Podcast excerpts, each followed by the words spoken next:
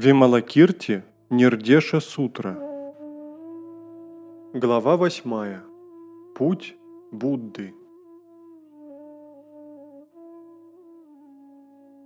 Манджушри спросил у Вималакирти, как Бадхисатва встает на путь Будды. Вималакирти отвечал, если Бадхисатва следует неправильными путями, без развлечения, он ступает на путь Будды – Манджушри спросил, «Что ты имеешь в виду под Бодхисаттвой, следующим по неправильным путям?» Вималакирти отвечал, «Если Бодхисаттва свободен от раздражения и гнева, появляясь в пятеричном непрекращающемся аду, свободен от изъяна грехов и при этом появляется в других адах, свободен от неведения – высокомерие и гордости и одновременно появляется в мире животных. Украшен всеми заслугами и при этом появляется в мире голодных духов. Не обнаруживает превосходства, тогда как появляется в небесных мирах формы и за пределами формы. Невосприимчив к омрачениям, появляясь в то же время в мире желаний. Свободен от гнева, проявляясь при этом так, как если бы он был возмущен. Использует мудрость для контроля своего ума, проявляясь так, как будто он туп. Проявляется так, как если бы он был жаден, но отдает все свое внешнее и внутреннее достояние без малейшей жалости к своей собственной жизни. Выглядит так, как если бы он нарушил все запреты но при этом радующийся чистой жизни и бдительный, дабы не совершить даже малейшей ошибки. Выглядит так, как если бы он был полон гнева, но при этом всегда пребывает в сострадательном терпении.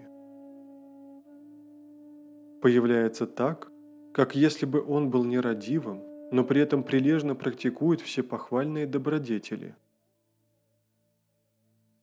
Выступает так, как будто он расстроен, тогда как он всегда остается в состоянии безмятежности.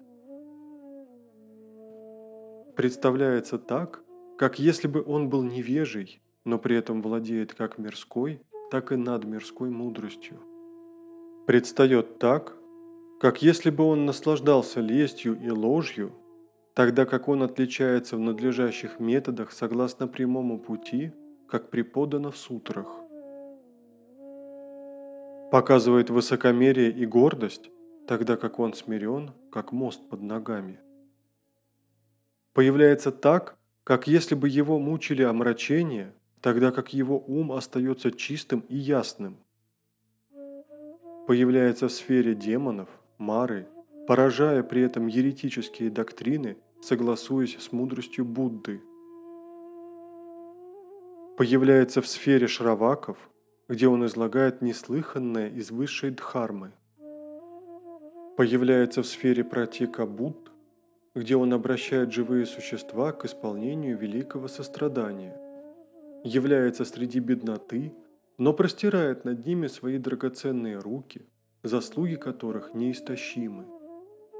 Появляется среди коллег и увеченных в своем собственном теле, украшенном превосходными физическими знаками Будды – появляется среди низших классов, но взращивает семя просветленной природы со всеми надлежащими заслугами. Появляется среди изнуренных и уродливых, восхищая их всех своим сильным телом. Предстает как старый и больной человек, но в действительности свободен от всех недомоганий, без всякого страха смерти. Появляется как имеющий все необходимое для жизни – но всегда проникает взором в непостоянство и свободен от жадности.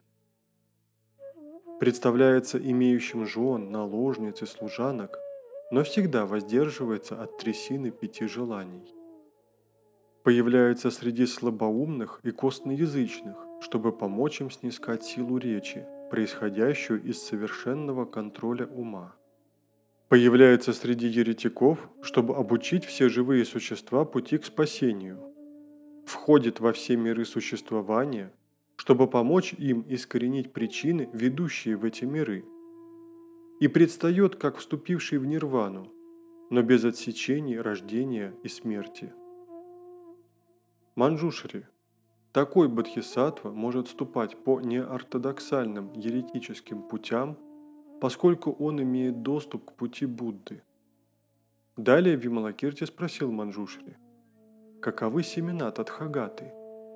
Манджушри отвечал, тело – одно зерно Тадхагаты, неведение и жаждание – два его зерна. Желание, ненависть и тупость его – три зерна. Четыре искаженных взгляда – его четыре зерна. Пять преград – его пять зерен. Шесть органов чувств – его шесть зерен. Семь жилищ сознания – его семь семян. Восемь мирских дхарм – его восемь семян. Девять причин клеш – девять его зерен. А десять зол – его десять семян. В итоге все 62 еретических взгляда и все виды клеш составляют семена просветления. Вималакирти спросил Манджушри, почему так?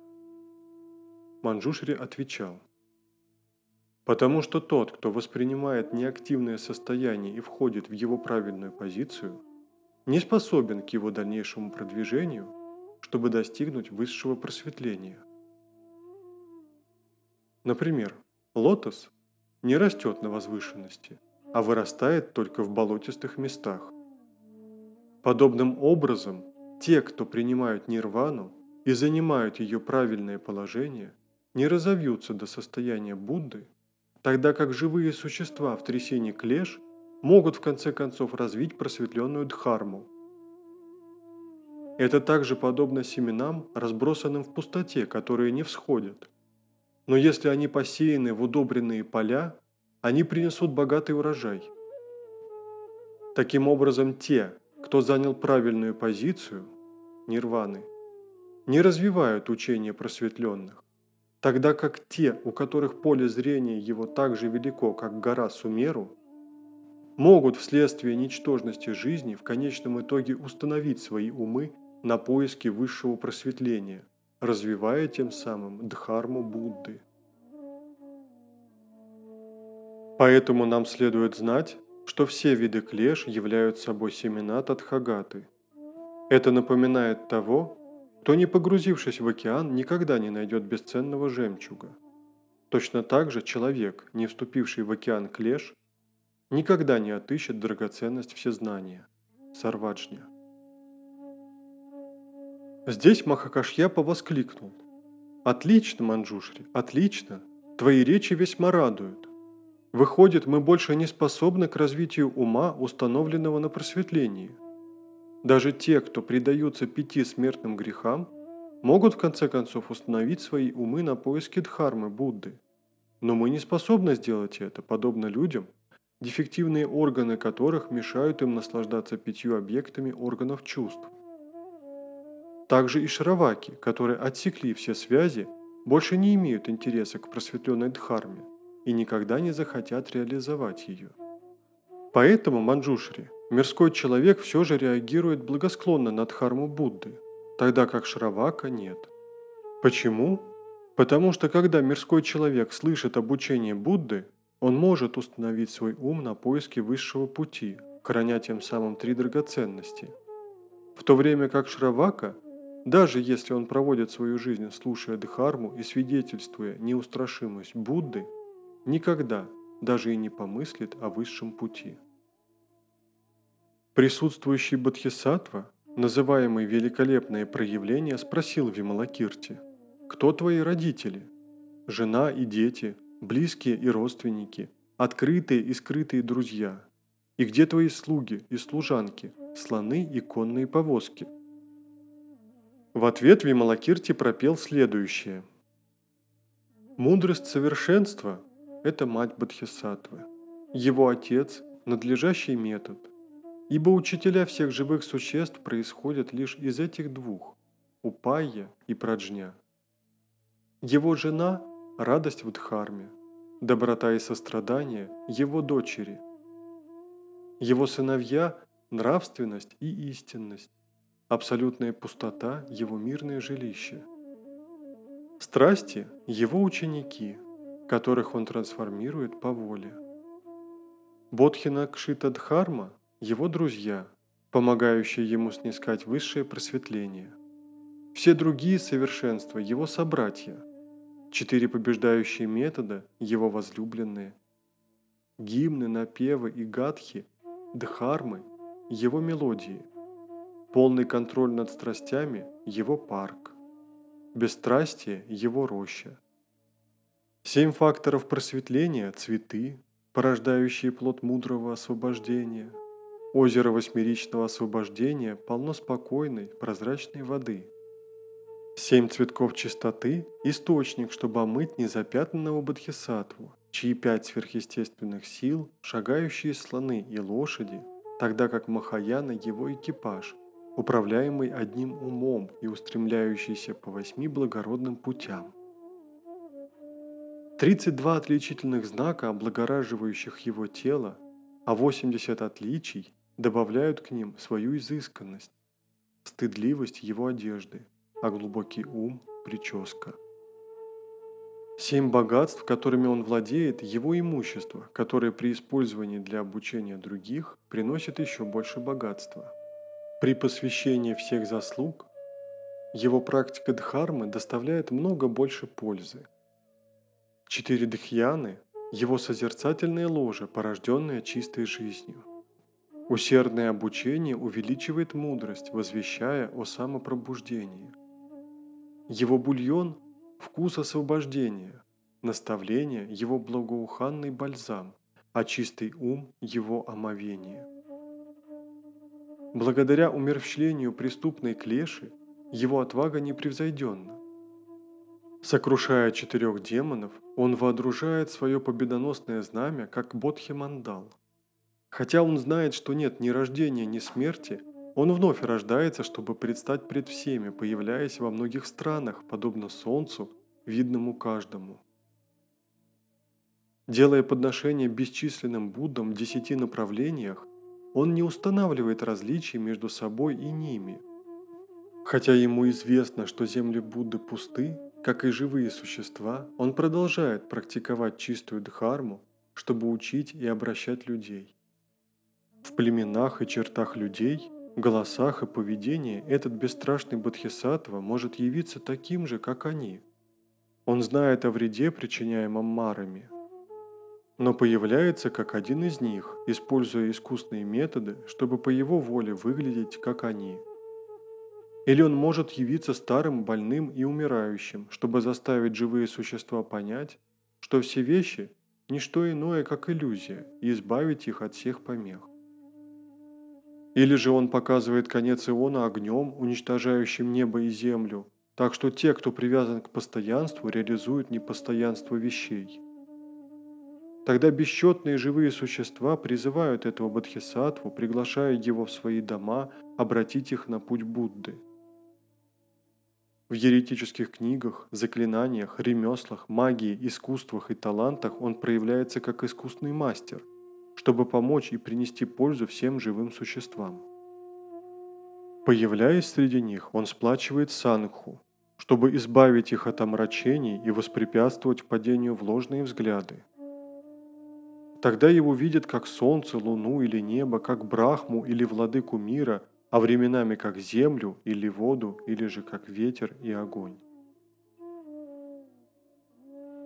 Когда их косят болезни или вспышки эпидемий, он готовит для них целебные травы, чтобы принести им исцеление от болезней и инфекций.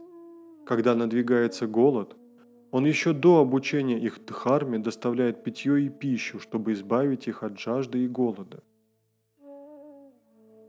во времена войн он учит доброте и состраданию, чтобы обратить живые существа так, чтобы они могли жить в мире.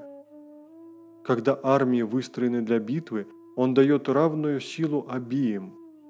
Своим авторитетом и мощью он заставляет их примириться и жить в согласии. Во все страны, где есть мучительные преисподни, он приходит неожиданно, чтобы облегчить их страдания. Всюду, где животные пожирают друг друга – он появляется среди них, побуждая их к добрым делам.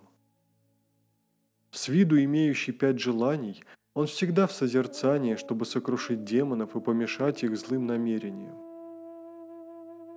Подобно самому редкому явлению, лотосу, цветущему в обжигающем огне, он практикует в центре желаний, что также наиредчайшее явление. Или он появляется как куртизанка, чтобы обольстить тех, кто уступает похоти. Используя сначала приманку, чтобы зацепить их, он затем ведет их к мудрости просветления. Он появляется как местный судья, либо как глава касты торговцев, государственный советник или высокопоставленный чиновник, чтобы защищать живые существа. Бедным и бездомным он является сумкой денег, чтобы помогать советами и вести их, пока они не разовьют пробужденный ум. Перед гордым и высокомерным он предстает в виде сильнейшего, чтобы преодолеть их тщеславие, пока они не вступят на высший путь. Также он приходит утешать людей трусливых. Сначала он делает их бесстрашными, затем побуждает их искать истину. Или он появляется без желаний и действует подобно провидцу посредством пяти духовных сил, чтобы обратить живые существа, обучая их морали, терпению и жалости.